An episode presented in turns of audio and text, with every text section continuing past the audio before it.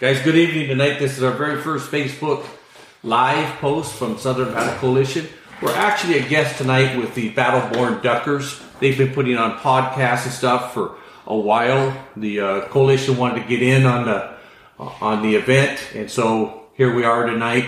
Um, this is probably going to be about an hour, hour and a half long. You can comment comment in on questions you have. We're going to be talking about mule deer, uh, lack of mule deer, and leading into the heritage, heritage projects. How does the money go from the heritage out to benefit the wildlife and stuff? So we have to my left, we have Brian Burris with the uh, Wind group. Um, and then we, on to the right, we have Ron Stoker. They're on the board of directors for Wind. So this is a collaboration of sportsmen's groups here, trying to get out to help educate some of our sportsmen that may have questions about what's going on, rules, regulations, how do we get stuff passed, so on and so forth. So and, uh, enjoy the podcast and enjoy the Facebook Live tonight. And uh, guys, let's get going. Oh, Mike, man, I'm excited to have you on the show again. Um, we're going to release this one at a later date, but we, you're just a wealth of knowledge, and we're so excited to have you back on here. Um, the first thing I, I really wanted to bring up to you is what what is the Heritage Fund? How does it work? What does it do? I mean, uh, when we, we sold this huge deer tag for how much did it go for last year? It uh, it went one hundred seventy-five thousand dollars for one deer tag. Hundred. That's as much as a house, man. Yeah. Talking real estate. Well, then we added man. a turkey tag for what thirty-five hundred dollars or something uh, thirty, like that. Th- Thirty-two. Th- I think thirty-two hundred. But we we kind of brag about that because it started off at seven and eight hundred bucks, in just a matter of probably five short years, it's jumped up to three thousand, over three thousand. I can get one at the grocery store for like thirty-two bucks. So. Yeah. There's well, not much of a line. They don't taste as good. Though, but when right? I shoot them, I get kicked out. So they don't taste like a bunch of twenty-dollar bills. Exactly. Hey, so so and, and other tags sell other places, don't they? It's kind of it's almost like a contest to get these. These heritage tags to sell, right? Where do these other tags sell at? So, so for the state of Nevada, uh, the governor, not Sisolak, the governors before him, when they first started the program up, they allocated fourteen tags to this. And of the fourteen tags, five of them are turkey tags. You have a, a California bighorn sheep, a desert bighorn sheep. You've got a uh, mule deer. You've got antelope. You've got uh, elk and a believe you have a bear. I'm not sure. I don't think you have it on the bear. I don't bear think we got the bear yet. yet. But oh, a Rocky Mountain goat and a Rocky Mountain bighorn sheep. And they sell all over the place, right? Uh, so what happens is there's groups such as your Wind, such as uh, Las Vegas Woods and Waters and stuff that that will apply uh, to N D O W to uh, have the honor of raffling off live auction and stuff on some of those tags. So um, you have to vie to get that. And once you get that, usually at these banquets where we've got anywhere from three hundred to, to one thousand people at some of these banquets, and people from all over the country can bid on these tags. You do not need to be a resident of Nevada to bid for those. So you can have uh, you can have somebody back in Rhode Island, had know somebody in Las Vegas or Nevada, and you know put in a bid for them. Were you on the phone with some people this year, Brian, uh, for those tags? Yeah, I had a bidder out of Utah and. He basically told me his wife would kill him if we went above one hundred twenty. Um, but he's got a good wife, man. He's got a really good wife. and, and, you know, I know that there's, I mean, they're a little bit controversial because I, I think people just don't quite understand them. So a lot of people look at it as if I give out a heritage tag, then it takes a tag away from the general hunting public. But I think they, if they understood the tags a little bit better, I think that They, they would understand why we do it, why it's so valuable, and the fact that giving out a tag actually puts so much money into the coffers of N D O W for reclamation projects and to help improve the species, that it actually pays for itself way more. It'll create more tags later on because of the work that's being done under that tag. Yeah, I've always been under the impression of the, you know, like uh, when you go out and you see something's wrong, you know, like whether it be mule deer. Mike, Mike's a great example of this. If he sees something wrong, he gets on and starts, you know, turning wrenches and smashing hammers. But, it, you know, you either show up or shut up. And so, like, these tags, it's not just for N D O W to use. You could join one of these wildlife groups, whether it be Fraternity Desert Bighorn, whether it be Wind, whether it be the Chucker Foundation, uh, you know, all these all these groups could put in for these tags, right, Mike? Yes. For the money for it. Yep. And and if so, if you see something, you could join a group, you could show up, and then you could start, you know, putting your mouth to work and get some of these projects done that you want to see done. Absolutely. So so with that being said, every year, every fiscal year, um, you know, such as government, they, they put everything in, and you've got a pot. Well, Nevada now, that pot uh, gets contributed to about roughly, approximately, depending on the economy, one point two million dollars every year goes into that fund. Now, the way that it's set up is that goes into a fund the following year, because now once we know how much money we got in the bank, then it can go out through the Wildlife Commission and through the local cabs and say, okay, we've still got the same fourteen tags uh, to give out, but now with the projects, now that we've sold the tags, we've got some money for projects. The uh, N G Os, non-government uh, agencies, mm-hmm. will uh, say, hey, we want to put a guzzler in. We need, we've had a lot of fire. We want to do a uh, habitat restoration, yes. for example. So they'll go apply uh, for that and um, get some of that money. Let's say, let's use a figure of one point two million dollars. seventy-five percent of that money goes into the pot to be divvied out through organizations, through projects, that following fiscal year, on top of the interest that was accrued the previous year on the principal balance that's in there, which is close to nine million dollars today. Wow. Unfortunately, you know, at one time it was picking up a lot of interest, but then the interest has dropped off. I mean, all of us that have a, that are lucky enough to have a savings account, I mean, what do you get, a quarter percent interest, maybe a half or something? Not as much as you so the get. Interest isn't that much right now, but when you're talking nine million dollars in there, you know, you might get you might get uh, twenty-five thousand dollars, fifty thousand dollars in interest that gets added on to the seventy-five percent of that one point two million dollars, which is, I'm doing some quick math, it's a little over eight hundred thousand dollars. Let's call it eight hundred fifty thousand dollars. So then N D O W goes, okay, we have eight hundred fifty thousand dollars to use for projects. You guys start, we'll open up the bidding for types of projects somebody can mm-hmm. put in, whether it's, uh, you know, it could be, it could be a predator control. It could be uh, a guzzler. It could be, it could be anything to benefit wildlife. So okay. You got one year. Now you review these projects, right? As yes. You, we review the projects at the county level with the cabs. And then it also gets a view, uh, viewed and approved by the State Wildlife Commission, which consists of nine members on it. Now, not to throw you a curveball, you've had, have you ever had some weird projects come through and you're like, well, that's not really for wildlife? Um, there's always more. The short answer to uh, that is okay. is anything that can help, uh-huh. whether it's with water, whether it's with habitat, that might be in a habitat area that we don't know that wildlife actually goes into it. But it's another way to bring wildlife into that area. Yeah. And that could be a precursor to possible transplant. Now, does every commissioner board, like, go, like, I mean, you have you have a commissioner board for Clark County, you have one for Nye County, right? Do they all look over all these projects? Every, yeah, they're all, all at the same time.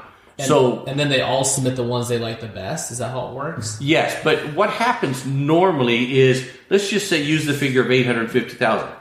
What do you do when you add up all the projects that got submitted? You're at nine hundred thousand dollars. Mm-hmm. Mm, now you got to start voting on, okay, which one gets cut or this or that.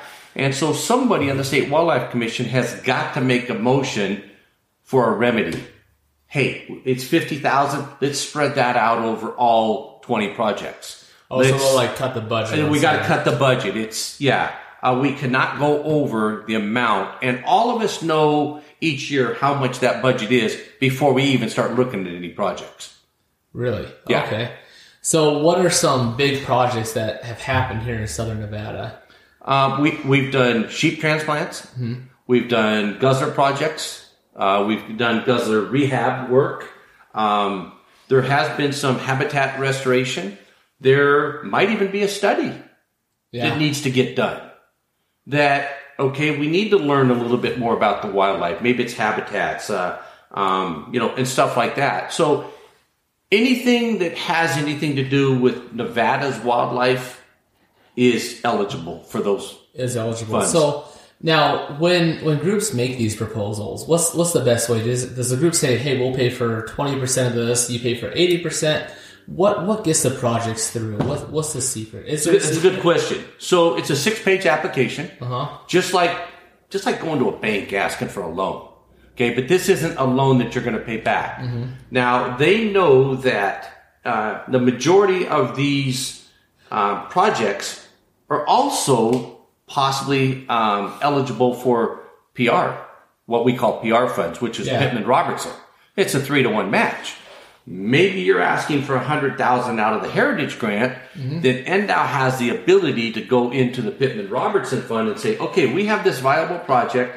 We're going to put one hundred thousand dollars in. We want three hundred thousand dollars out of Pittman Robertson to match that. Now you got four hundred thousand dollars to do that project. Yeah. Now you can get a lot of stuff done. You can get, you know, you can get uh, chaining. You got P and J removal. You can get a lot of that high dollar stuff.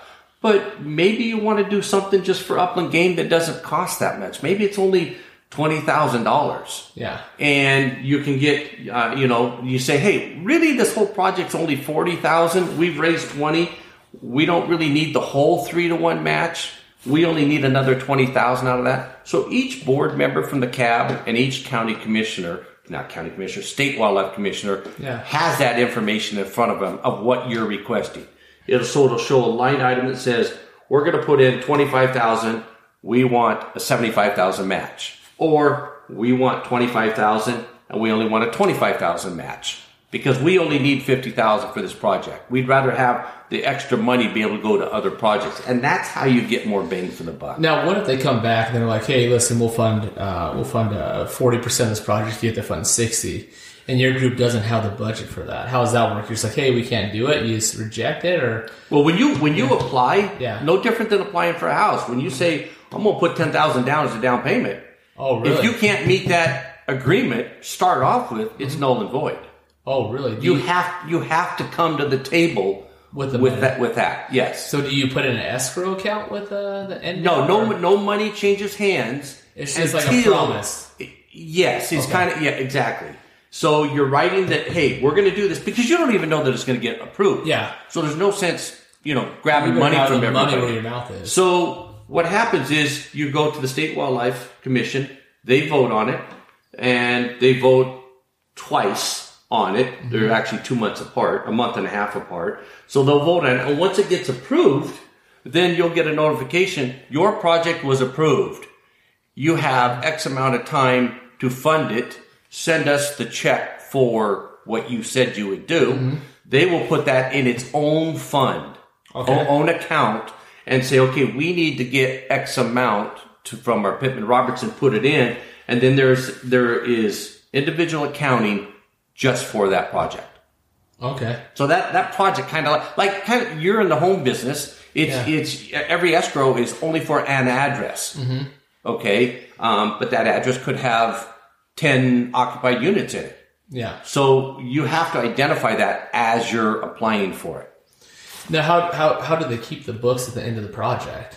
How does that work? So do they just give you the money, or do you spend on the money and then return receipts for reimbursement? So you're also doing this in conjunction with N D O W. Mm-hmm. So you get a, a representative from N D O W assigned to your project. Okay. So, so N D O W will do, will, is the like the liaison with that. So in part of your um, proposal, you're proposing, okay, well, how much does N D O W need to be involved in this? Mm-hmm. How much free labor are you going to get over here from the N G O, the members of the groups?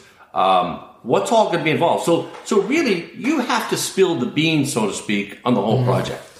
Yeah, and you better have people to show up when the project starts, too. And, and they have a special meeting just for projects up in Reno um, where... you get to do a question and answer with the wildlife commit. Well, not the wildlife commissioners. You have a special committee just for the heritage.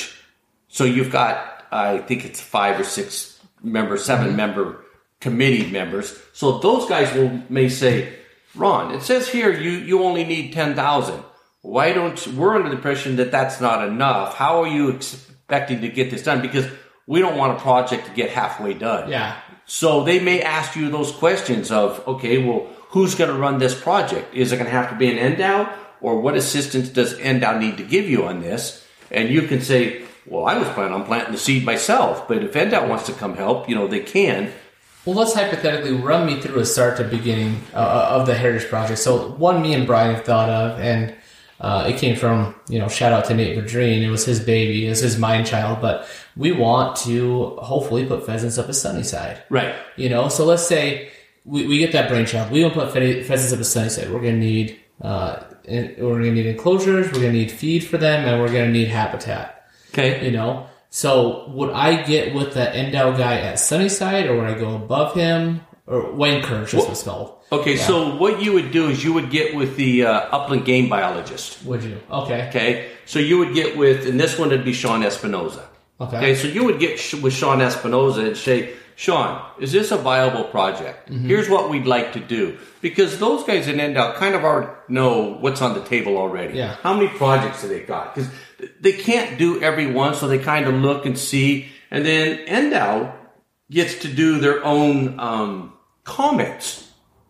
The yeah. N D O W officials, not the state wildlife, but N D O W itself. You might have a Sean Espinosa, a Rus- uh, Russell Wollenschume, Uh, comment on a particular project, like yeah. ah, you know, that that's probably that's one we've been wanting to do. It's we're glad it's coming up, something like that. So you'll have an actual uh, representative from N D O W possibly chime in on your project. Yeah. So what if they're you, like, that's not viable, but you really want to do it still? So you can still move forward with it, mm-hmm.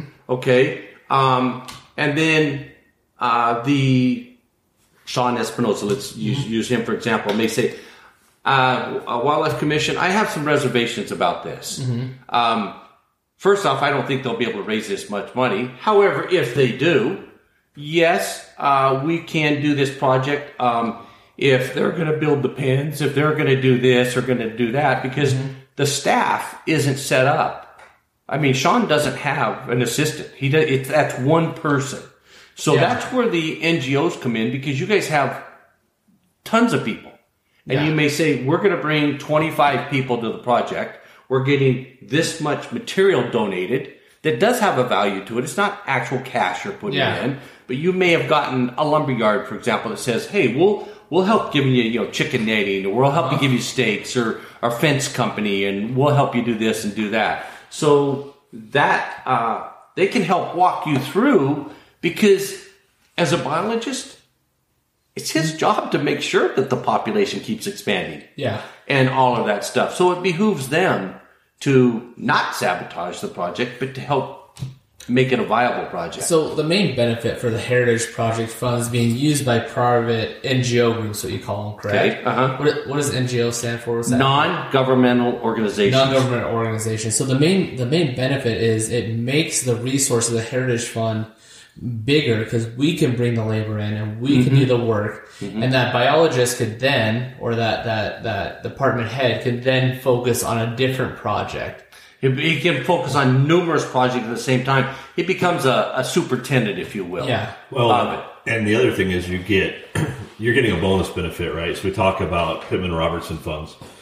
So one of the things we talked about last time we were talking with you was the volunteer aspect of the Pittman Robertson Fund. So when we do these projects, we have a heritage project that Wind does, or Fraternity of the Desert Bighorn does. Every volunteer hour that they go, that goes into building that project, right. then also goes into getting additional Pittman Robertson funds the next term.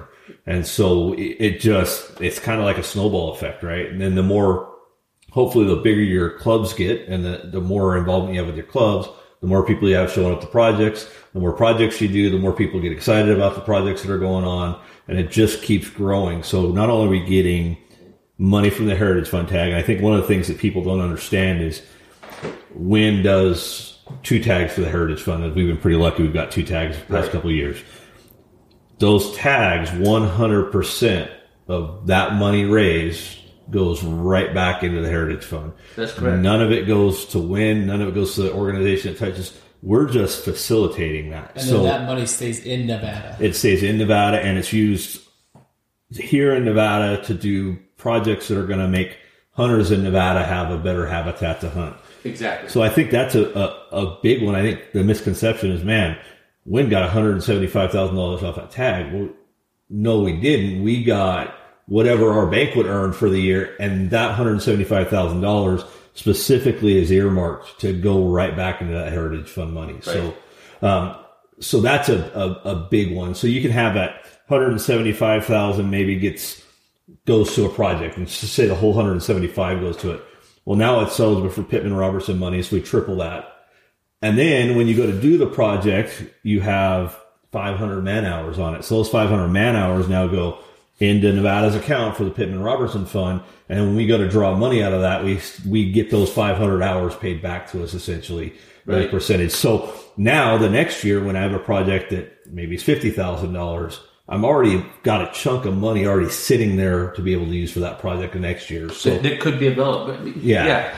Yeah. So the picture you're painting is, is it's sportsmen that are driving this uh, one hundred percent all, yeah. all the way through. Um, whether it's buying the tag, selling the tag, and having what I call the honor or bragging rights of, hey, we, we brought in this much money to N D O W. You're right. Wind doesn't get one penny of it.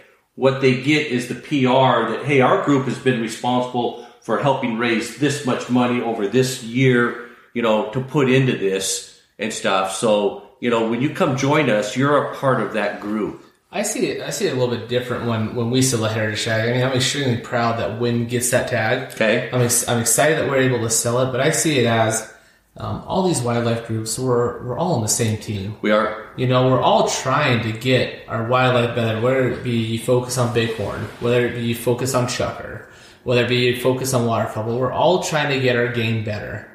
You know, and in order to get our game better, we got to work together. And so when Wynn sells a tag for one hundred seventy, or we sell it for three thousand, like part, I, I don't, I don't care where the money goes as long as it goes to what I want. And right. what I want is wildlife to get better and hunting to get better for me and my kids. Right. And it does that. And it's like, what, what is it, Brian? The, the banquet takes what, like three hours at the at the night? Uh, four hours. Is, yeah, is what we do. But well, I mean, multiple hours before. We don't have to get into well, that. Well, no, it's, it's four hours. The banquet's set for four hours usually. Yeah. We go, usually go from like six to ten. Mm-hmm. But the other thing that is, is is we talk about, as much as you may, you know, you may not agree with what this club does, with what that club does within their organization.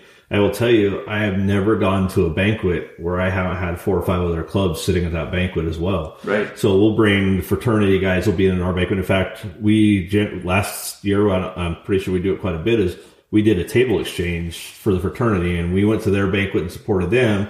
They came to our banquet and supported us. You know, Mike Reese's guys with uh, Woods and Waters, they're always out at our banquets. So these Safari Club also Safari did. Club. Yeah. These guys are in, not only are they spending the money on the heritage funds, but so we go to these banquets, and, and Wynn had a pretty good year last year, and we were able to raise quite a bit of money, and that money goes strictly to projects. Well, when that, when we go to those projects and build these projects, the other clubs, by coming to our banquet, and whether it's buying a hunt or spending money on mm-hmm. games or whatever, they're funding these projects that, that our club wants to do. Exactly. And so when I go to somebody else's banquet and I spend some money at their banquet, I'm funding their project. So we're all really working as a team, either if, even if we don't necessarily all get along all the time. Right. And generally, for the most or we, part, we, we all do. get along. We don't have the same goals. Sometimes. Yeah. And we don't have, and that's it. Maybe that's it. We don't have the same goals. And I think when you start adding that and you, you look at all the different wildlife groups in town and just what they put back into their their sports. So with the waterfowl with Ducks Unlimited, what they put back into duck habitats, or Win with our drinkers, and you know the if you go to Overton, a lot of those duck blinds in Overton were built by Win Win right, funds. Right. So everybody has their little niche, but we're all earning a ton of money to be able to go out and build these projects. And then when we don't have enough money, we can come to the board and say, hey, we had, don't have the money for this project. We want to do this project, and it's going to do this X, Y, and Z f- to improve habitat, or to bring in a new habitat, or, or whatever it is. We have fifty thousand dollars, but we need two hundred. Right. And so we can come, and that's kind of bridging the gap. So um, everybody can kind of get their piece of the pie. And there's some, some groups, I mean, the Federation's a, a big one of them, and they've used a lot of heritage funds, and they've done really great things with a lot of heritage yes. funds. So, and it, realistically, if you look at it, and the argument you have about people with people saying that that's taking a tag out of the system, well, I know, I know of one hunter in particular that spent over a million dollars in heritage tags. Mm-hmm. So that million dollars is a million dollars we got to put back into making wildlife habitat better. Yeah, I wonder how many that made. You yeah. know, how many ducks did we get out of that? You might lose a tag, but we're gaining twelve. Yeah, and yeah. that's the thing is, so it's it's a long-term goal. You can't look at just a short-sighted thing. It really is what's going to happen ten, twenty, thirty years down the line, and, and what's that going to help? Some some of our biggest issue, I think, upcoming is going to be kind of repairing some burn areas. Yeah. You know, we had, had a, a lot million of, acres burned last year. Yeah, you had a million acres burned. Well, that's a million acres of lost habitat. So yeah. without some some additional help from things like the heritage tag, because I'll be honest with you, the, the Forest Service is only going to do what the Forest Service budget has. And, you know, sometimes that gets low priority. So we're going to have to go in and figure ways to reseed and plant and build that habitat up to get animals back into that habitat where it's usable again. So, you know, it won't happen in the next year that we're going to have a habitat in there, but in ten years, we can have a very viable, great habitat again, right. you know, and so that's a big part of it. You know, something we talk about, we talk about the, the these all these clubs, you know, we talk about these banquets. And one thing I didn't know until I got into this community is how fun these banquets are, Brian. Why, why don't you go ahead and tell them how well, banquets ran, how good, like... It is a blast, man, to go to one of these. They're fun, but they, man, they certainly are a lot of effort, too. So, what do you mean? Oh, I mean, they're a lot of effort on your wallet, man, because yeah. you always Well, there's a lot of effort on your wallet, but what people understand is the, the legwork that goes into, into these banquets, for one. I know Ron and I, um, this year is going to be tough, I mean, for everybody, because everybody seems to be canceling banquets left and right thanks to COVID. Oh, is it COVID? So, it's so not the other guy? No, it's... Uh, I, you don't want to say his name? Yeah, no, it's okay, we won't say his name. The name not to be spoken. Let's stop there for a second. Okay. He just He just said it. Okay. This is this is the uh, the white elephant in the room. COVID. I know of four organizations here in Southern Nevada that have had to cancel their banquet that had a heritage tag. Yeah. So there's speculation on, okay, well, what's going to happen to that tag for this next year? This could possibly be a year, I hope not, that we don't get that million dollars. Now, we still have a bunch of money in there and stuff, but... we might have to skip a year of doing conservation work and stuff. And that's a, that. and that's a, a tough pill to swallow. And it is. And this year is going to be more needed probably than any other year that we've had in a long time, especially down in the south. I mean, we had some areas really devastated. And so, yeah. And we still haven't recovered, you know, Mount Charleston up there still hasn't recovered from the Carpenter One fire. And now we add another fire onto it this year. So, yeah. Um, those things. But these banquets, man, Ron and I start, you know, we'll be, in December, we're going hot and heavy in banquet committees every single week, and along with duck hunting, it's really along with duck hunting, and then um, our banquet's not till March. So this year, we're one of those organizations that you know we've had to cancel our banquet because we can't put enough people in the room to make it a viable. Let, let's thing. Tell our viewers how many people were allowed to put in that banquet, where where you normally have five hundred. Yeah. Now the casinos, that's where we hold our banquets at, are limited.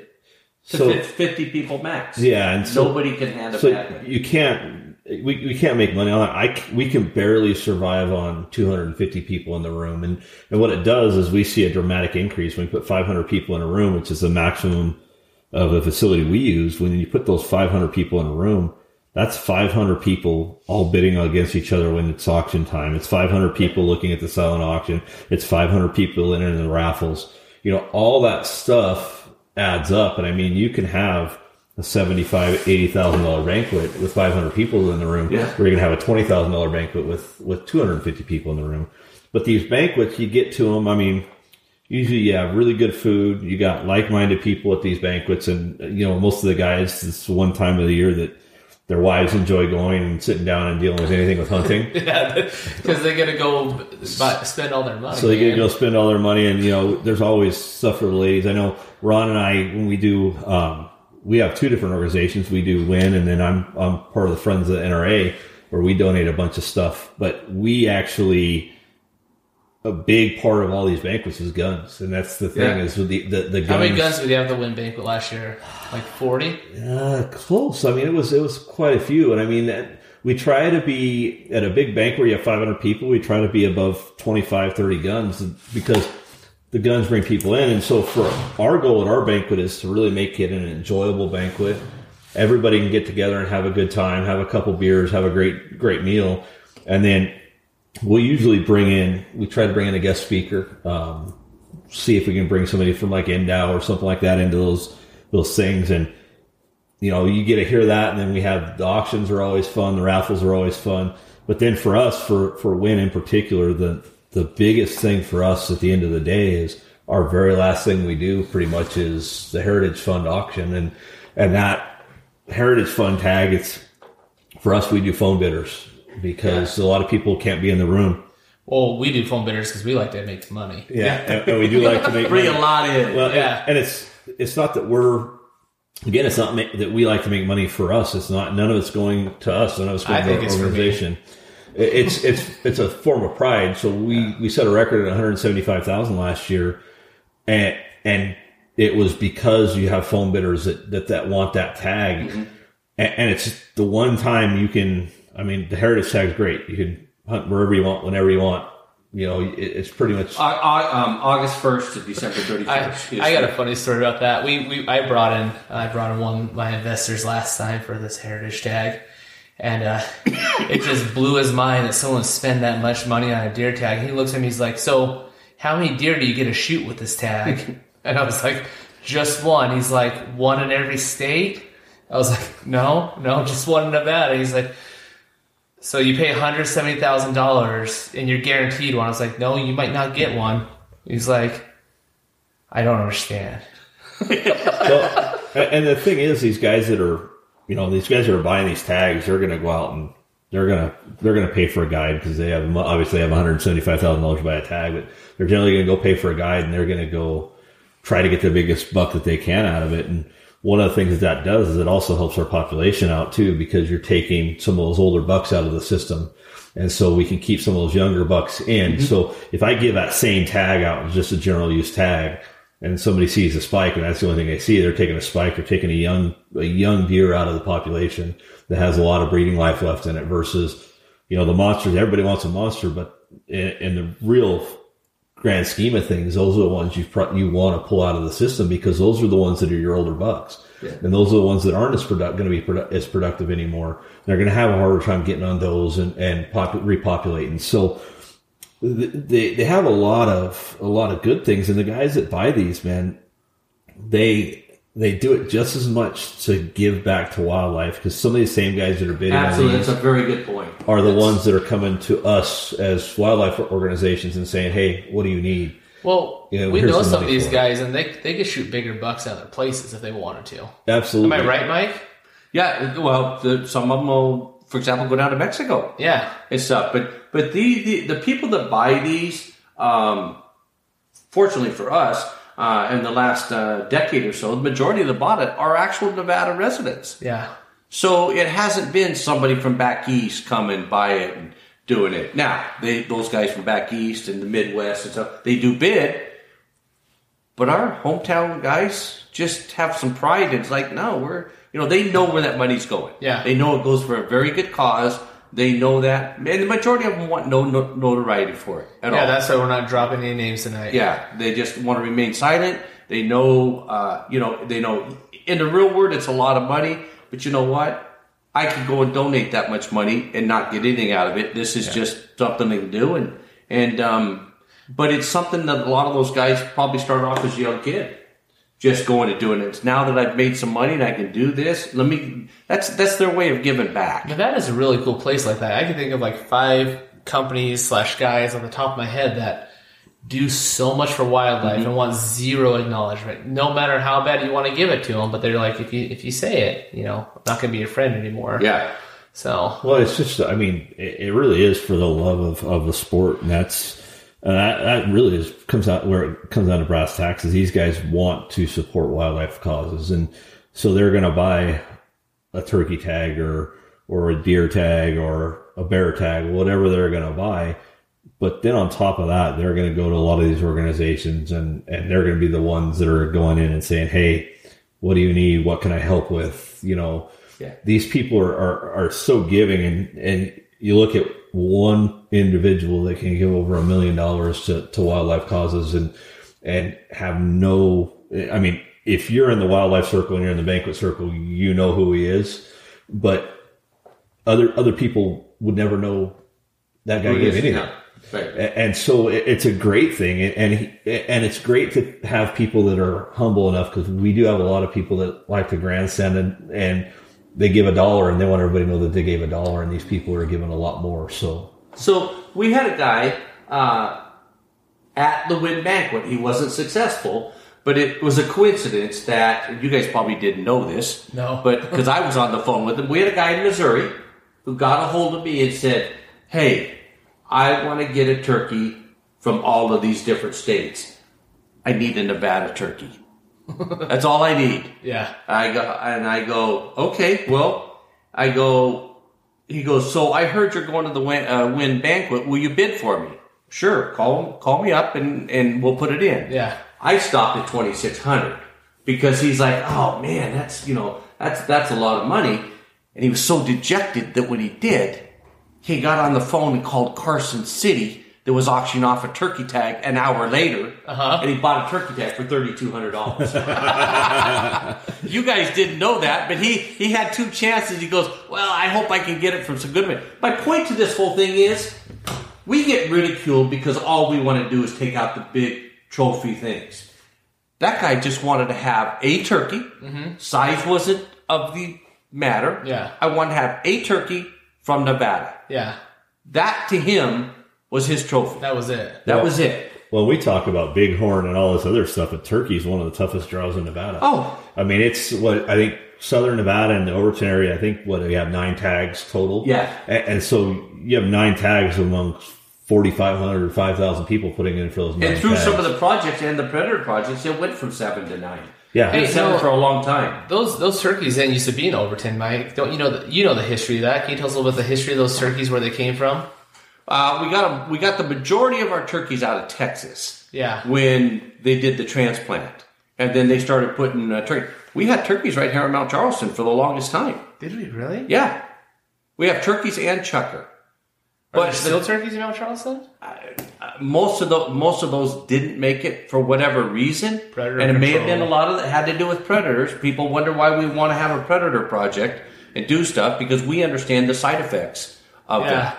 But we still have chucker on Mount Charleston. I see those quite often. Yeah, but it's been years since I've ever seen a turkey up there. Well, but you've got you've got turkey in places that never had it. You got turkey in Lincoln County. Yeah. You got you got turkey up there in Overton and stuff. Yeah. Um, and those yeah. are all thanks to sportsmen. Well, yeah. and they're and, and the turkeys that so the turkeys got transplanted, and people that don't if most people in Southern Nevada know Overton, but it's it's as desert as it comes. I mean, we're one hundred twenty yeah. degrees in the summer. But those turkeys actually that that game preserve has produced some state record turkeys out of that. Yes. So so the non-typical turkeys out there are setting state records. And so that's all specifically due to a project that decided that we needed to bring a species in and, and to have a ga- another game species. But that particular one was a well-managed. I mean, we can all think of a couple yeah. that weren't so well-managed. But this one was a very well-managed one. So that's part of the Heritage Fund stuff is when we're doing a project, making sure that project can be managed properly, that we're not doing something like bringing striped bass into Lake Mead that would never reproduce. They had a trophy trout late in the seventies. I mean, well, it was it was a, a, a largemouth fishery. It was the first bass yeah. tournament in the United States was actually out at Lake Mead. People would never know that. There's still some largemouth and smallmouth bass in there, but absolutely. But man, the striper have just decimated that population. Yeah. If you look at look at size of fish, it, for a long time, there was st- the state record was taken in the fifties. And it, it held until just recently. Long time. And so, you know, you look at those programs. So we want to make sure as, as wildlife groups that we're working with N D O W and the biologists and, and everybody to make sure that when we do these projects and we, Ron and I were talking about the pheasant transplant. And when, when yeah. we bring in, a say, some pheasant, that we're not going to do harm to that environment. Right, the ring-neck pheasants. Else. Well, you guys may not know this, but back in the seventies, you did have a, you could get a permit and you could hunt pheasants at Overton. There's yeah. still some out there, actually. I've seen a couple of okay. them out there on the game preserve. Hey, so. What's it called when uh, someone grabs a fish and takes it, takes it to another lake? Isn't there a nickname for that person? Like, they're not a criminal? A, no, I know it's a criminal. There's a name for it. They call it a. I'll, I'll figure it out later. That's okay. Like it does urban, happen. There, there's a nickname for it. Do you know what I'm talking about? They call them like urban biologists or something. Or anyway, okay. Sorry, Brian. Off topic. I don't run with those circles. Well, and, and I'm going to Google it right now. I'll tell you exactly. And, what and it the is. Striped bass population wasn't. It, it was. It was truly. It was a government program, and they. It was. They thought that they did the research. They thought that the with the change in the water temperature that they'd never be able to reproduce, and.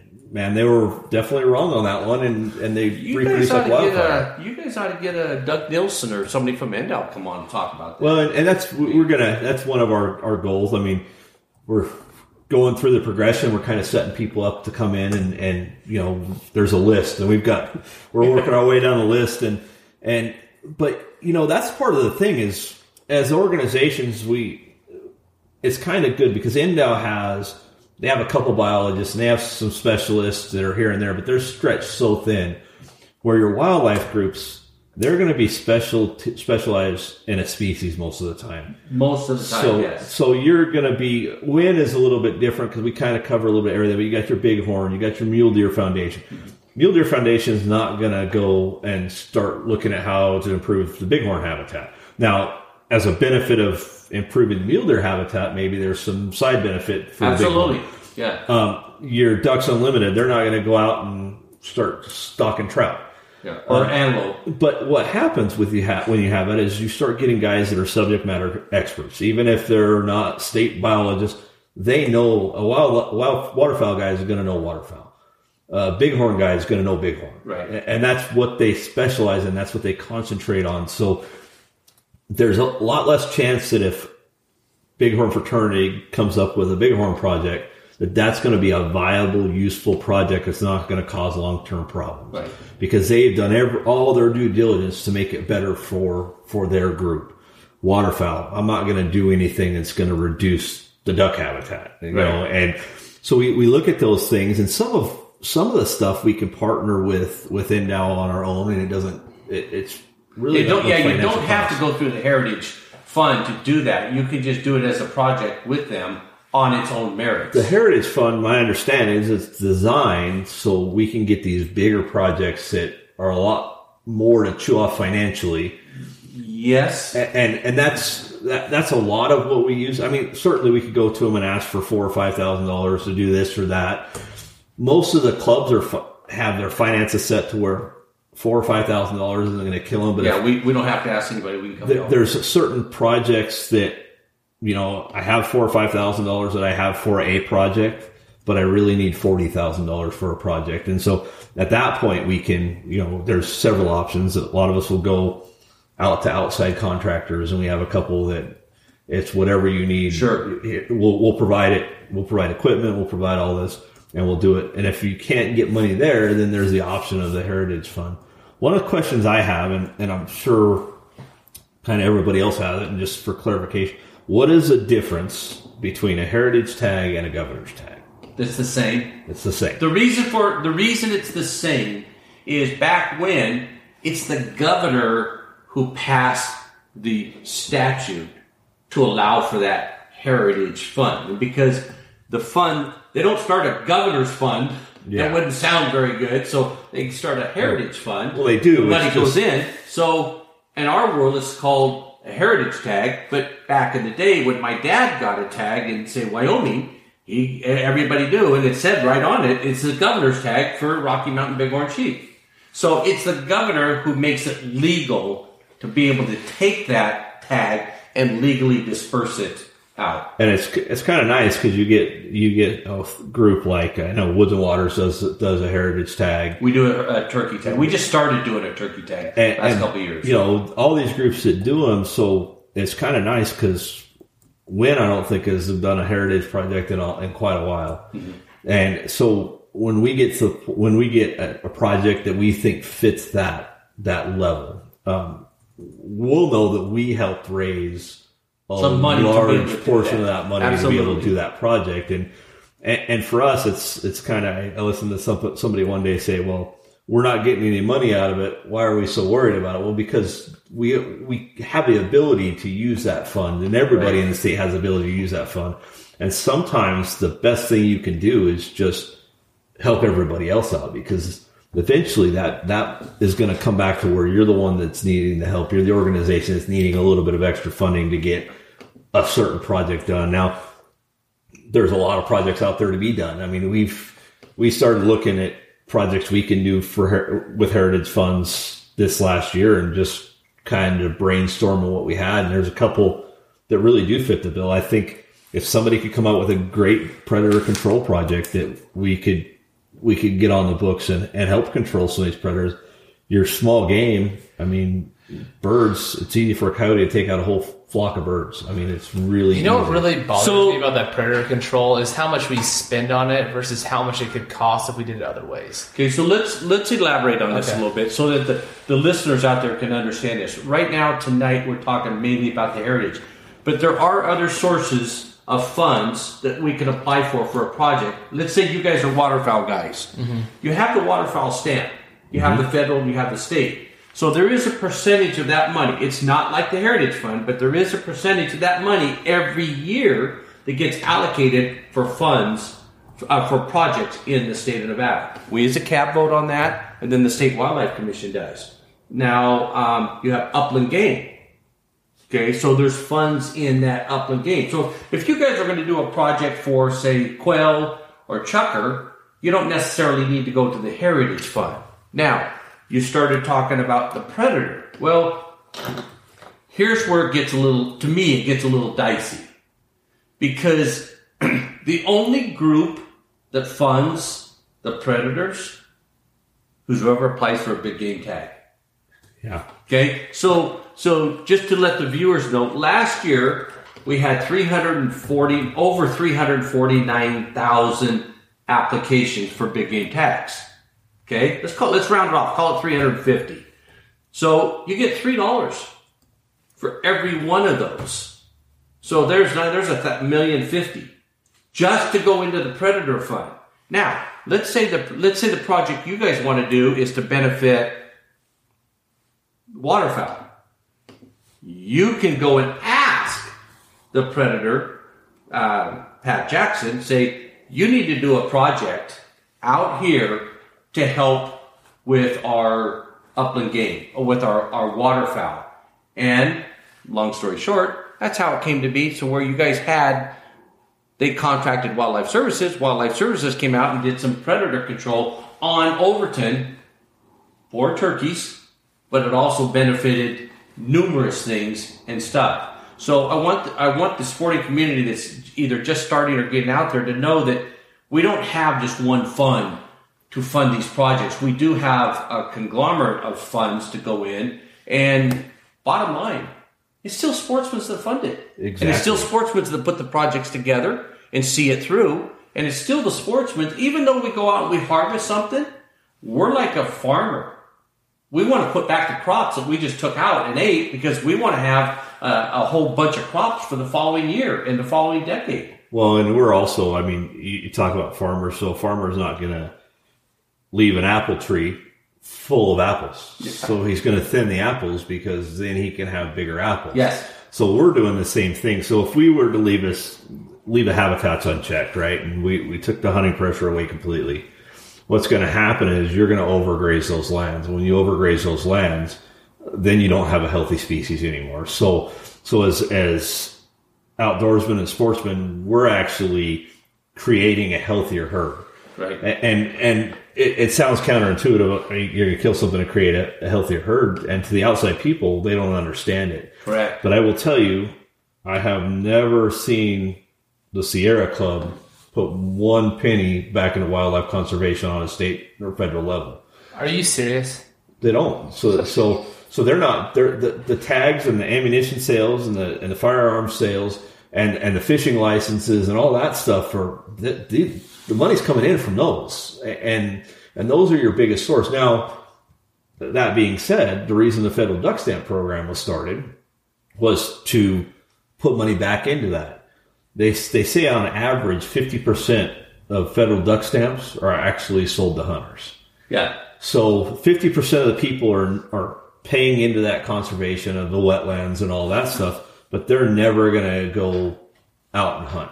And what it was is a lot of times the, the, for the federal duck stamp, you got a couple things. You got some sportsmen are out there buying two or three because they want a collector's item. They have to have one in their wallet, and they have to want they want one to collect. Yeah, you got to sign over the one you put in your wallet. Other yeah. people have got their duck stamps, and because their mom and dad had duck stamps, and they bought duck stamps, and some people like the artwork.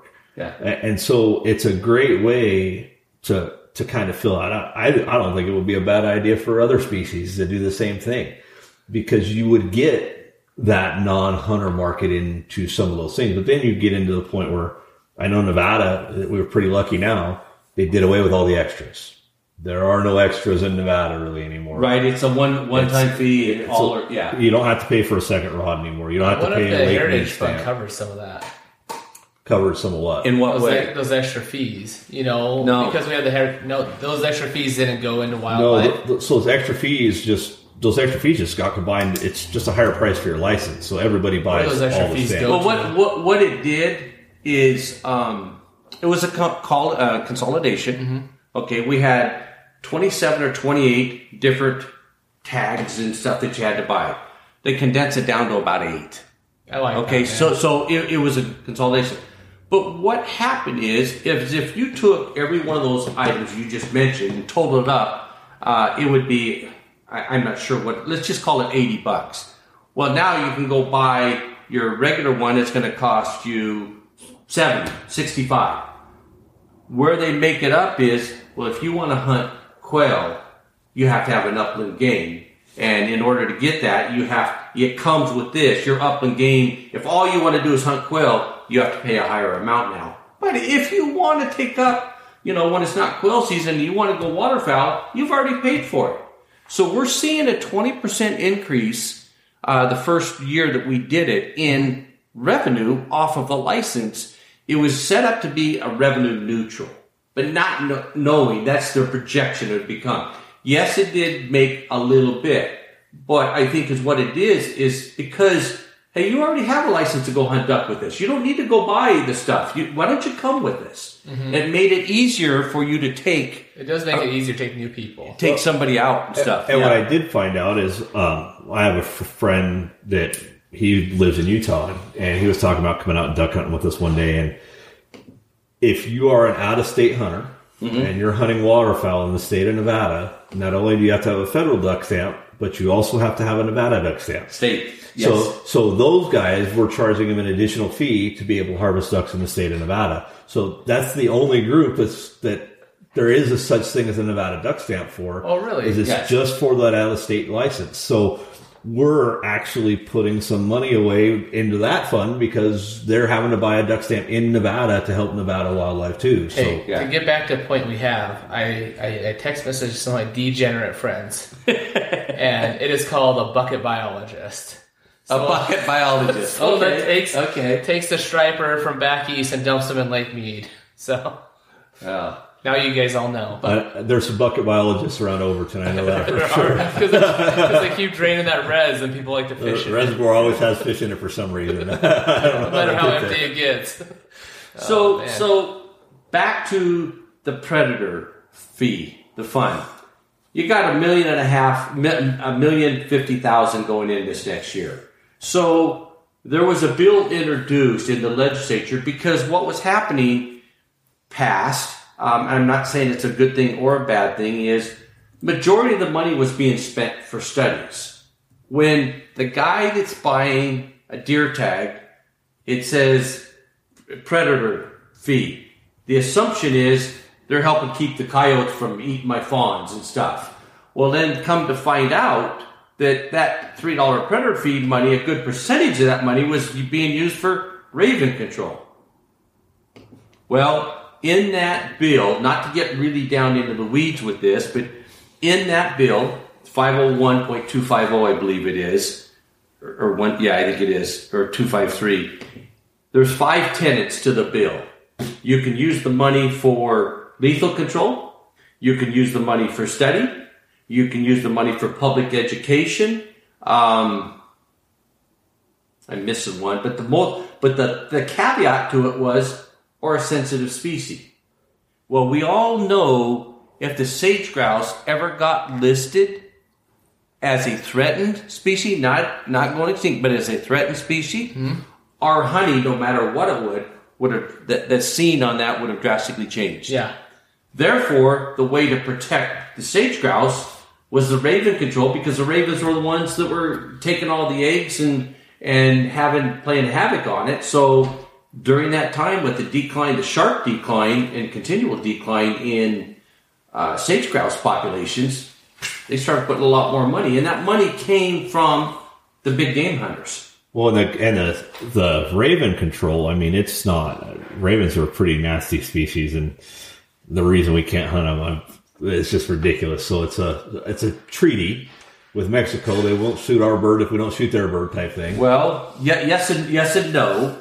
Um, what what happened is in nineteen seventeen, the uh, uh, Migratory Bird Act went into effect, and there was agreements made. And why is it listed... Okay, I, I myself laugh at the thought of migratory. Okay, well, then if you want to get down the weeds, well, what's the definition of migratory?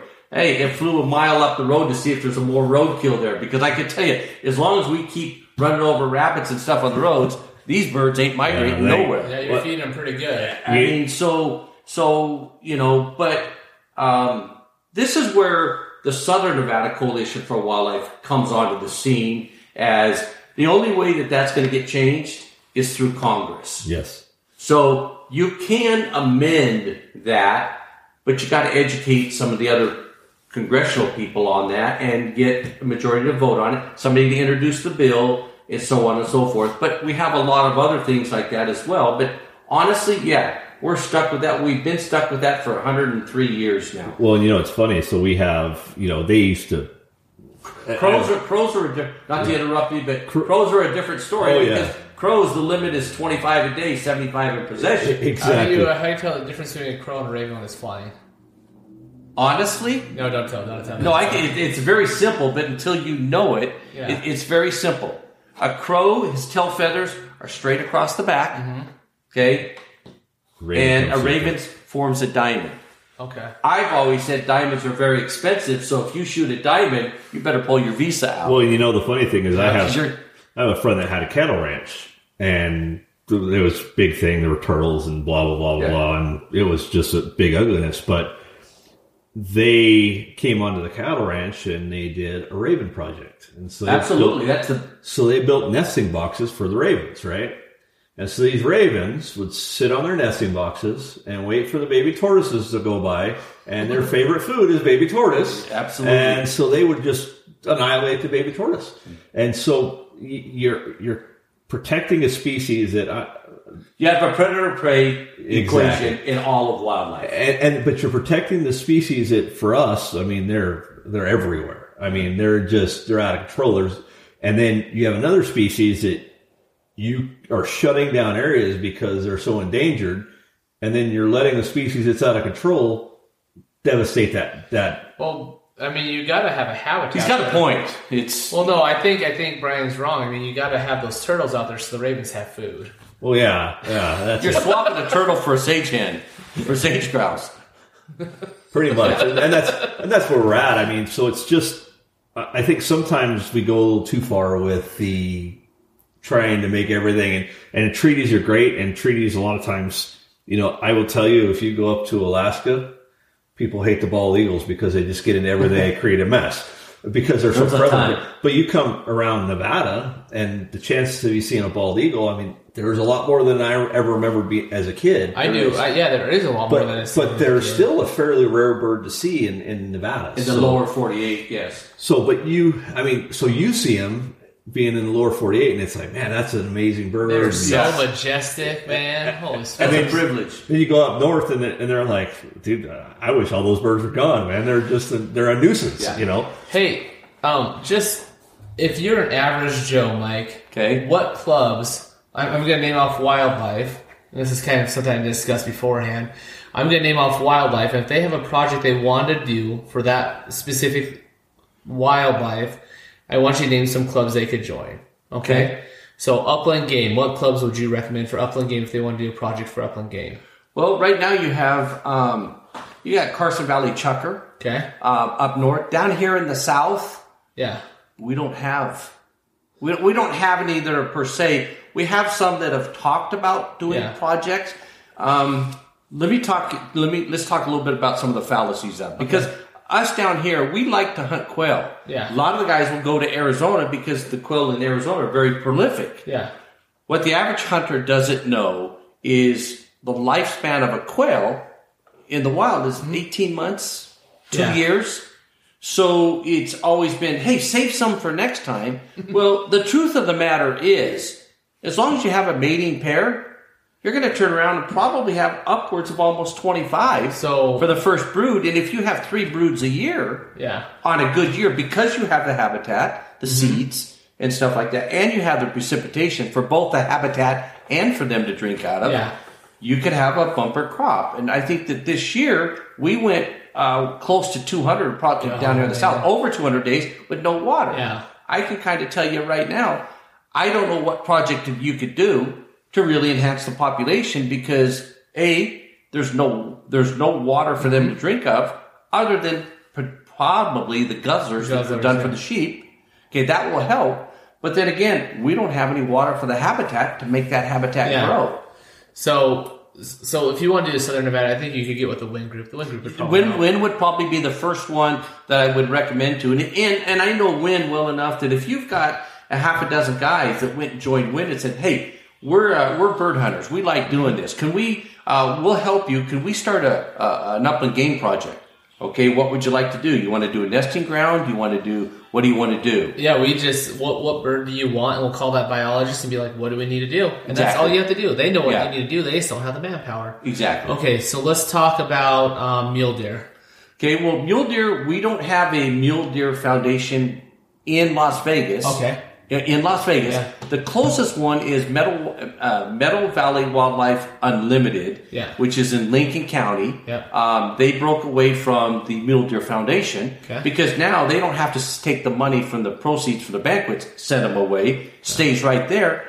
And every year they are doing mule deer projects, yeah. whether it's a guzzler, whether it's a Cheney, pin, pin, uh, pinion and juniper, we call it P and J removal. Yeah. They're doing a ton of stuff, boots on the ground, money into the project. Yeah, for mule deer. I agree with that. Um, yeah, Pahrump started a Mule Deer Foundation. Did they? Okay. Yeah, so there's Pahrump. Um, elk, we have Rocky Mountain Elk Foundation. Anybody else you can think of? Um, you have you have the Safari Club mm-hmm. Internet. Now we have a Safari Club Las Vegas chapter. Yeah, I know quite a few guys that are in there, and those guys will hunt anything. Yes, they do love to go and go on the safaris and stuff. Yeah. But when you can't do that, because you're not going to do that every single year. I know a lot of those guys that put in for deer tags every year. They'll yeah. put in for an elk tag. They'll put in for an antelope tag.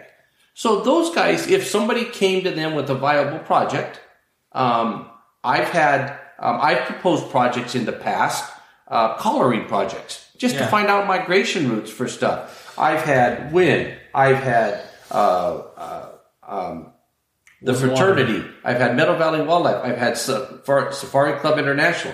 I've had Las Vegas Woods and Waters. I've had the Southern Battle Coalition.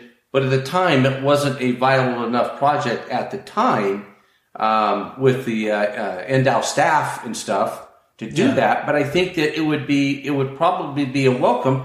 But right now, today, you guys may not know that there's two hundred eighty-six callers mm-hmm. on mule deer in the state of Nevada today. The problem, problem mines, with that though? is is because it's funded by the mines. Yeah. So the majority of that, but that is knowledge that's coming off of deer that hang around the mines. Now it just the mines- makes so much sense to do that, doesn't it? Like, I mean, we did it for the ducks in the what was it, early sixties, fifties. Yeah, we started banning ducks, and now our duck population is phenomenal. Yeah, I mean, it, it seems like it. We're forty-nine million ducks. Yeah, in, in in North America, and we we've dropped down to a drastic number of mule deer. What are we at right now? Well, right now today we're probably hanging around. Uh, I'm going to say ninety thousand, and the reason for that is um, for the anti-hunter or something like that, they want to use a fact and figure, yeah. and they want to do a graph. In the real world, if I sat and asked you, Ron, how much money do you have? Well, you mean right this minute in my pocket, yeah. or Friday after I get paid? Or if you come and ask me Monday after I make my house payment, I'm going to have a different amount. We're talking about equity in our cars, houses, exactly. Stocks, so you know. In our world of wildlife management, we have to deal with what were known as trends. Mm-hmm. Okay, so we try to do an aerial count the same time every year to get what we perceive is the basis of where are we at. What were we at last year? What, what did our spring count? What did our fall count show? So right now, the, the, the thought and the belief is, we're hanging around ninety thousand. But let's put that in perspective. The te- the uh, draw went into effect statewide in nineteen seventy-seven. nineteen seventy-seven, it was perceived that we had about one hundred fifteen thousand deer mm-hmm. in the state, but it, it had dropped down. So nineteen seventy-seven, let's jump ahead ten years, nineteen eighty-seven, nineteen eighty-eight was our pinnacle. You had two years that we were up around about two hundred sixty thousand deer. Okay, uh, you know, you could have been off five thousand. It's it you're, you you don't have the ability to count every single one, so you project that amount. From uh, I'm going to say from nineteen eighty-nine down, we've been on a steady decline. Usually, you have peaks and valleys. If you look at a graph, it's a steady decline. It's not drastic. Mm-hmm. It's a slow, steady decline. To give you something to compare it to, in the year two thousand, we were estimated at having um, about one hundred thirty-five thousand. Okay, so we're we're starting in two thousand twenty-one. In twenty-one years, we've lost forty-five thousand deer. Holy now smart. In two decades. So when you put that into perspective, it, it it begs the question of, well, how low does it have to get before you start doing something about it? Well, what right now, the state just approved a mule deer enhancement program to study it. And basically what that comes out to be is we want you guys that are sportsmen, that are hunters, that are out in the field all the time, whether you're trappers, hunters, or whatever, to come back and tell us what you believe the top five limiting factors are on mule deer growth. But it's not for the whole state. It's for each little hunt area. Yeah. What's what's affecting these hunt areas? Well, you know, the up areas north, they, you hunt in. Yeah. Exactly. Exactly. So where you're hanging out and where your family's hunted for years, and you know, you've seen the change from where there's a lot of deer to where there's not a lot of deer, and you're the boots on the ground now. Yeah. Well, I think you look at just the habitat, and so you look at back in the forties, fifties, sixties, seventies, the way we managed our forests were a lot different. So back in the fifties, if there was a fire, that fire burned pretty quick, pretty rapid. It went out by itself pretty easily. What's happened now is we've got so aggressive on our management of our forests that we we get these big fires that we never got before. So so they're we're de- I think we're devastating more habitat every year. Yeah, and it seems like our fires are getting worse, and it's because back in the day, if you didn't put the fire out, there was not much underbrush to burn. So it, those fires moved really quick, and they didn't get to trees.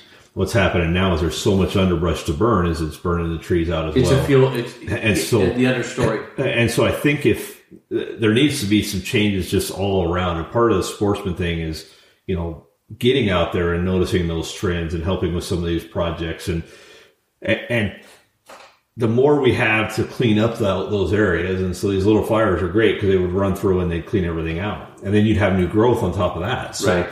So you were getting a lot of benefit out of it. You're not getting the benefit. If you look at pictures from around the Reno area in the fifties compared to what's around there today, I mean, there's no trees today compared to what there were in the fifties. Yeah. And that's a, a big part of habitat as well. So it is. We, we did have a, we had a Robbie Homer or Horner chiming on the the coalition page here, and he okay. said that industrial growth is what he believes is we, one of the major factors.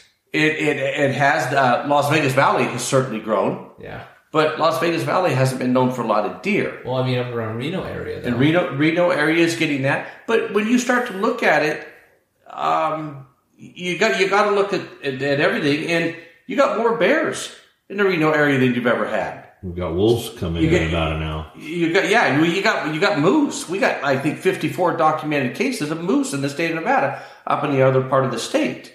Um, there's a there's a lot of things that. Uh, Are variables for this.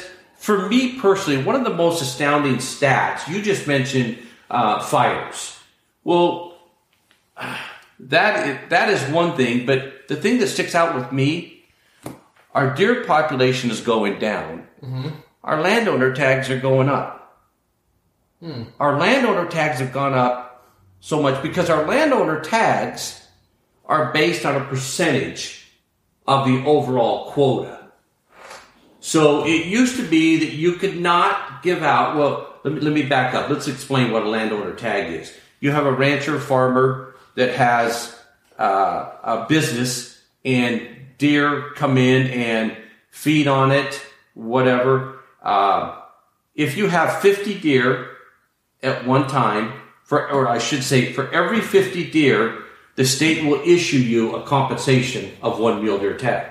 Now, you can take that mule deer tag and you can hunt that mule deer yourself, or you can take that mule deer tag and you can auction it off, you can sell it, you can do whatever. Some of those tags now are going upwards of ten, fifteen, twenty thousand, depending on what part of the state it's in.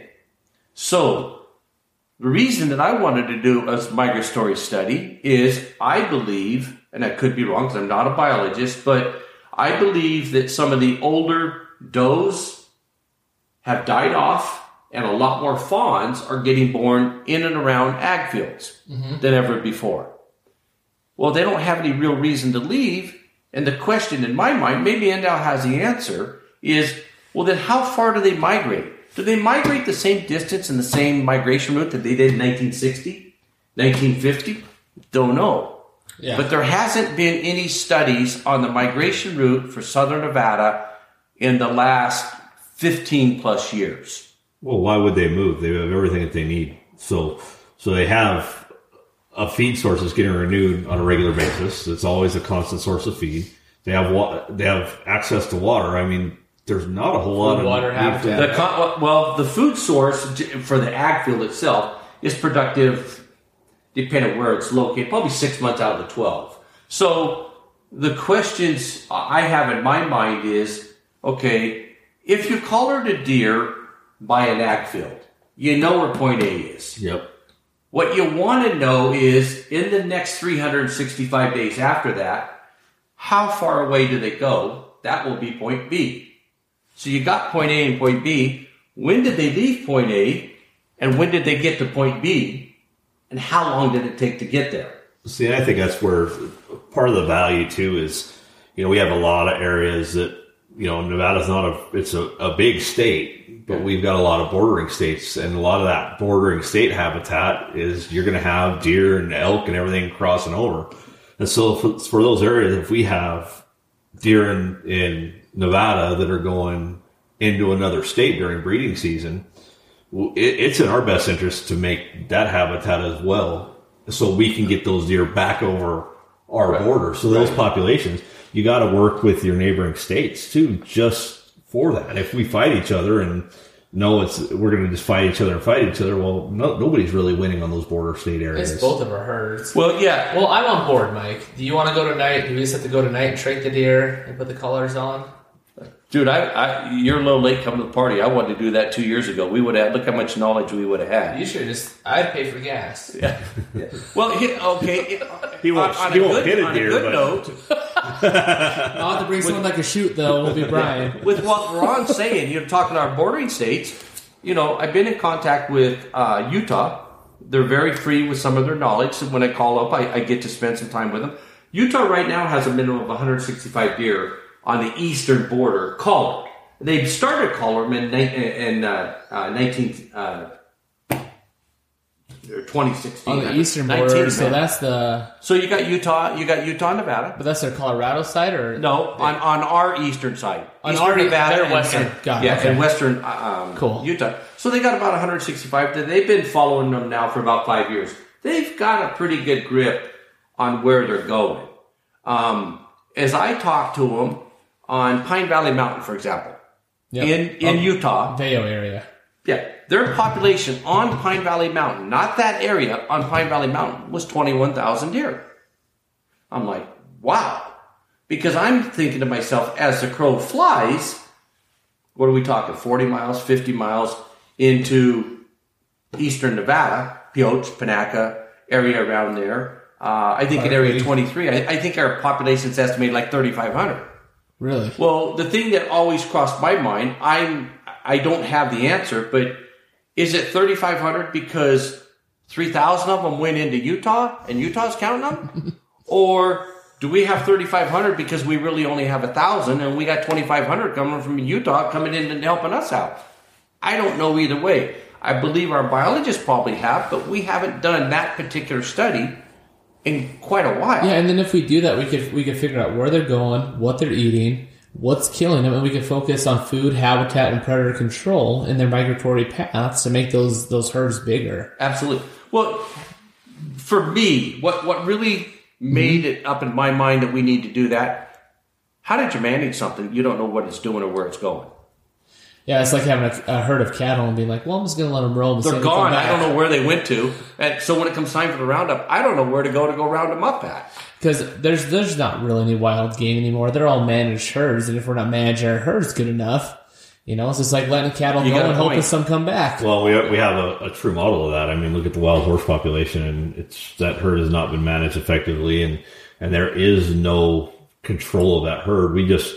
We're taking horses and moving them from one state and creating a problem in another right. state. That's all we're doing. Right. And, and, you know, unfortunately, we get the antis, and, and I love a horse just as much as the next guy. But, I love a good horse. But yes. but when they're they're killing other species off, and, and it's making it tough for other species to grow, and they're dying. I mean, these horses are out there, and they're malnourished. They're, they're not surviving. And they're interbred. And, and so... Oh. That's they're, an understatement. Yeah, they're just they're they're not they're not they're not wild horses. They're not these majestic stallions. They're no, and, and, they're a herd that's not managed, and they're just a, they're they're just kind of a kind of a gross animal now. And the Native American tribes have actually toyed with the idea of, of a managed hunt, and you know it got so ugly that they finally had to just cancel it altogether. And I think personally, I think that's something that that would bring a lot of value, but it's just that. Public sentiment about a horse that people don't people sit in their living room and they look at the uh, T. Boone Pickens' wife videos and these beautiful Black horses beauty, running man. across running across the Western Plains and through grass all the way up to their belly. Well, that is glamorous, but but it's in rea- reality. Go over there to Cold Springs and you tell me how much oh. grass is out of Cold Springs right now. And so those uh, those horses, if If we reduce the herd size, those horses will be healthy, they'll be well managed, and they will be back to that horse. But you have to control that population. Somehow you got to control it. And right now, there, there's been, they've done some sterilizations on horses yeah. and stuff like that.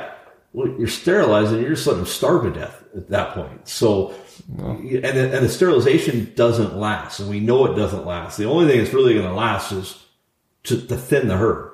And that's it. And thinning the herd doesn't mean I take my Nevada horse and I move him into Montana. Yeah. Yeah, thinning the herd. I mean, there, there's plenty of people that take those horses. There's plenty of countries that love to have those horses, and we don't have to kill them.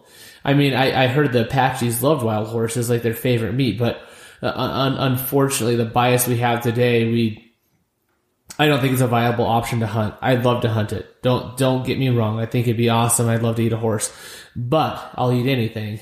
So that yes, being said, will. I don't think it's a viable option, but I think it is a viable option to, uh, you know, use our resource for good and to, to ship these, these horses other places where they will be used.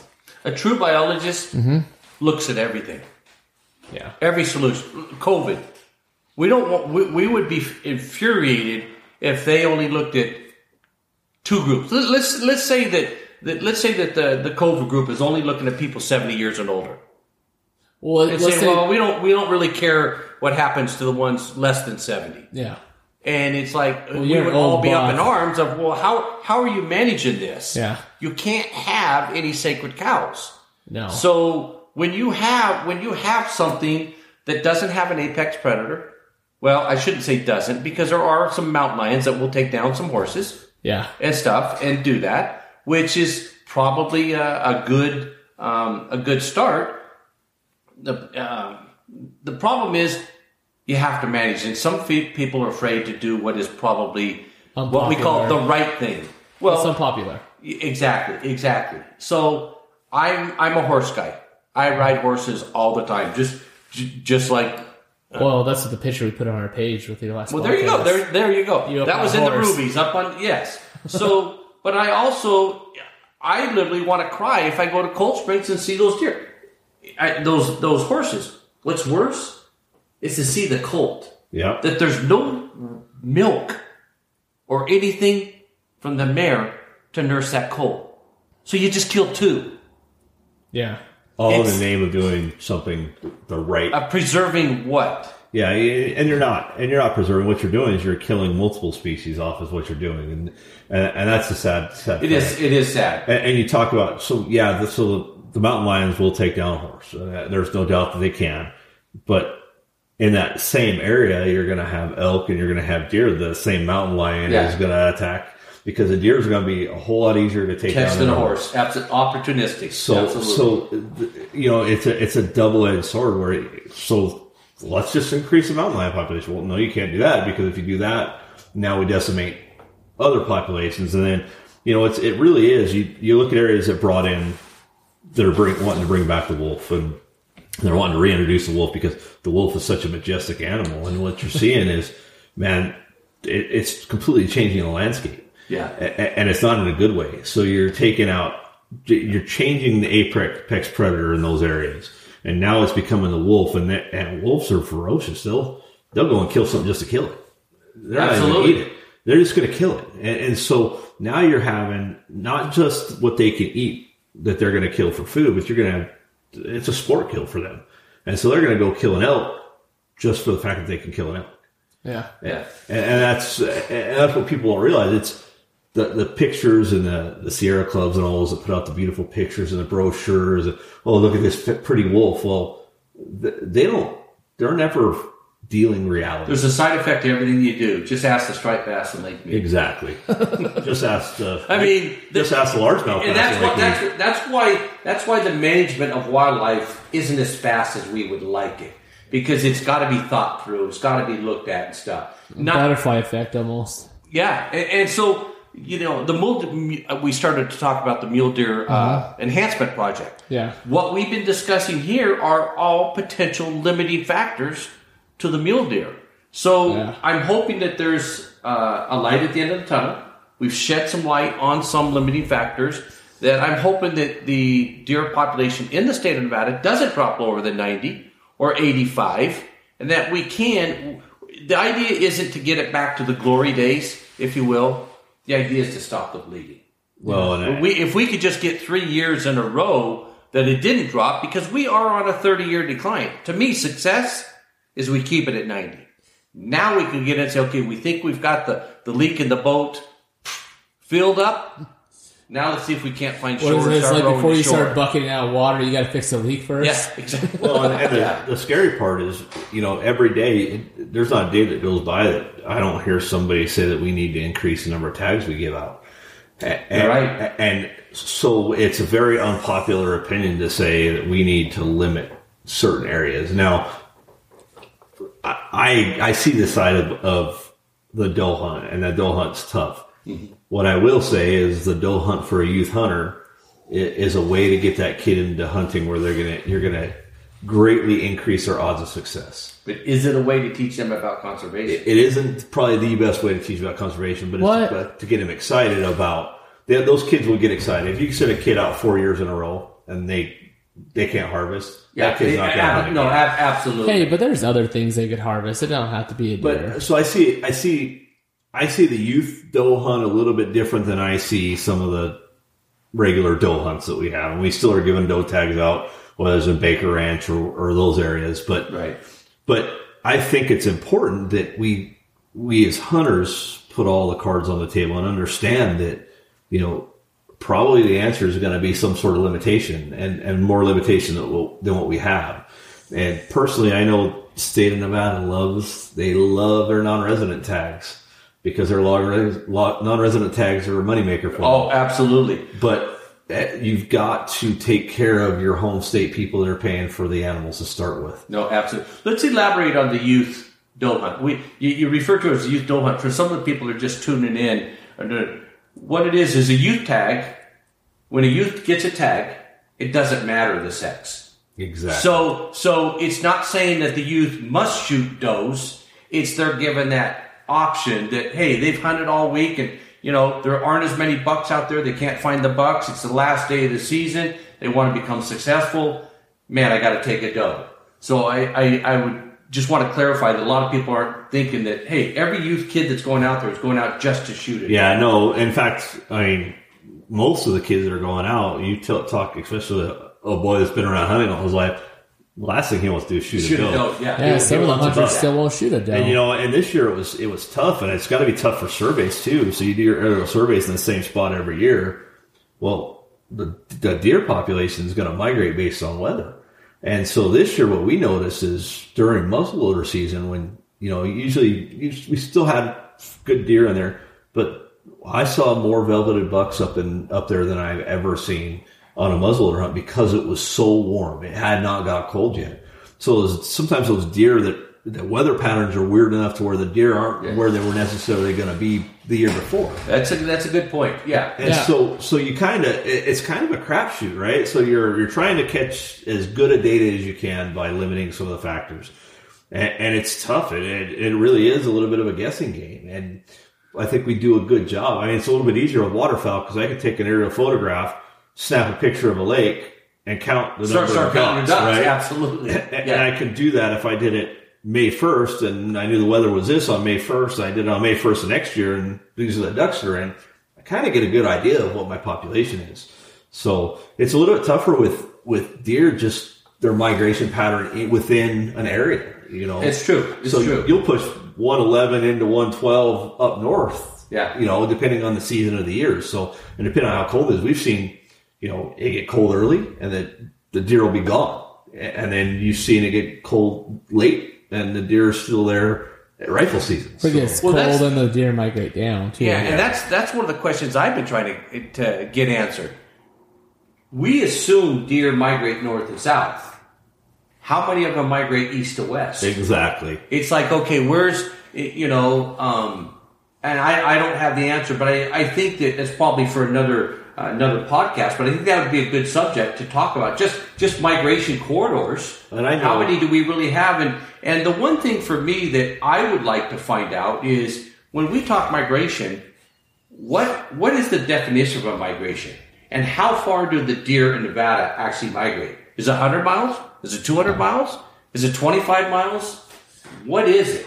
And and you would, if once you could determine what that really is, groups like you guys yeah. and, and some of the others would have a better chance of doing a more viable project to say, I call them stagecoach stops.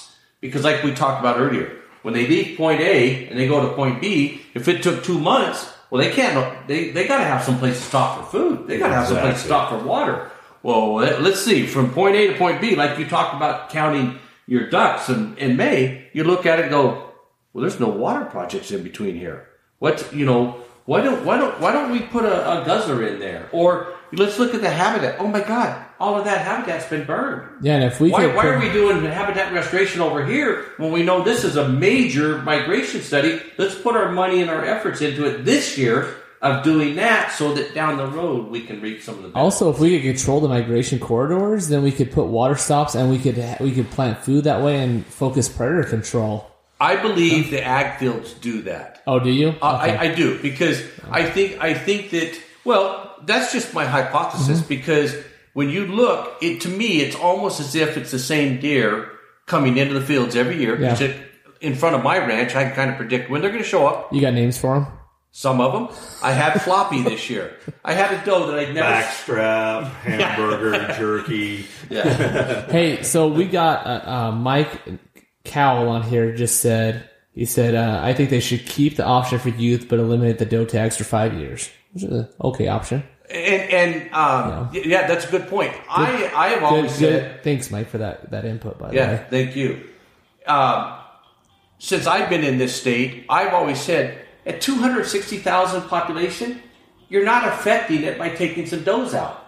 But when you're down to ninety thousand, you are doing more harm to the herd by taking the does out than if you're taking a doe out at ninety thousand versus a doe at two hundred sixty thousand. But again, like Brian said, and like you said about those horses, it's just the unpopular thing to do. Again, it, it, sometimes it you got to do the unpopular well, thing. Well, that's a, and that's the thing. I think... What they do in Ohio, Brian, you're talking to me about that, right? What's that? About they that? outlawed uh, deer hunting for forty-three years in Ohio. Well, and the thing is, it was, I bet that was super popular. As deer, as hunters, we just have to put the options on the table and see which one is going to work the best. So if it's if it's a moratorium on does for two years, let's see how the population increases in two years. Right. Or, you know, maybe it's a point to where you make two brackets of youth hunters. You have a younger youth hunter group and an older youth hunter group, and the younger can still harvest a doe and the older can't. So it gives them an opportunity to harvest when they're a little bit younger. And then when they get a little bit older, when they should have more skill, then then that you take that option away, and, and it prepares them to actually become a better adult hunter, because you're not going to have that option as an adult. Yeah. So getting a doe tag as an adult is, is a lot more difficult. I'll I'll be honest with you, doe tastes a lot better than a, a nasty old buck. So I would like to see a slot limit put in. What I mean by that is, for the youth, I would like to see, because we're in the dire straits right now, mm-hmm. I'd like to see. Uh, you're only allowed to take a doe in the last five days of the season, because it gives that emphasis to do your stalking, to do your hunting. To, it's a spot and stalk. You teach everybody that way. Now, don't get nervous, because as our last resort, hey, we've seen these does. We know where they're at, but let's put an honest attempt in there to harvest a buck. If just, we can't, we've some, got some... Just some sort of limitation, right? I, I, j- well, yeah, but maybe we only do it, like he said, maybe we only do it for three years. Yeah. Five, five years, whatever, because we as sportsmen shouldn't be afraid to make the difficult decisions yeah.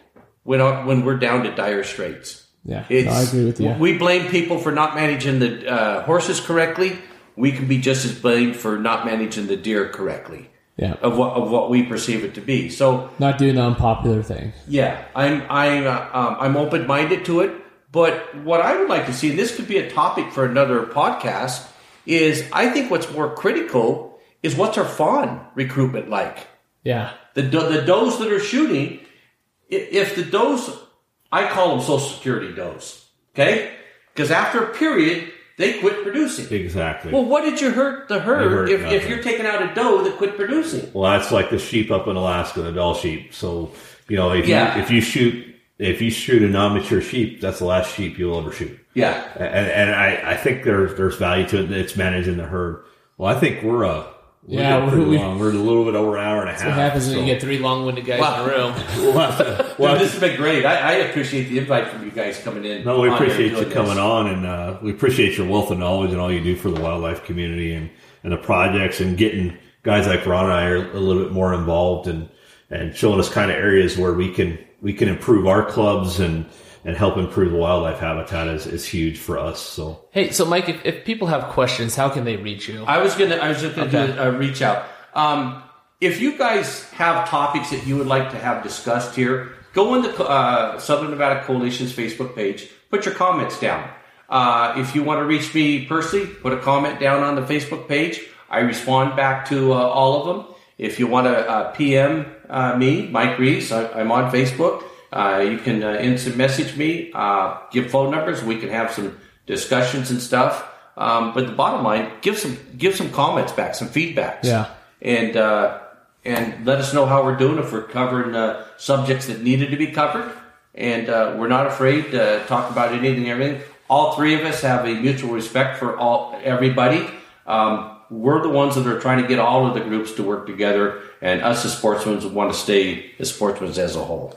Yeah, well, thank thank you so much, much Mike, for, uh, I mean, our motto is take one, teach one, and you're definitely teaching a couple old rednecks some new things. So we appreciate, you know. Well, having... I learned how to be a bucket biologist now. Yeah. And, hey, if you're going to be a bucket biologist, make sure you hunt hard when you're a bucket biologist. Yeah. Okay. All right. Thank yeah. you, guys. Thanks, guys. Thank man. you.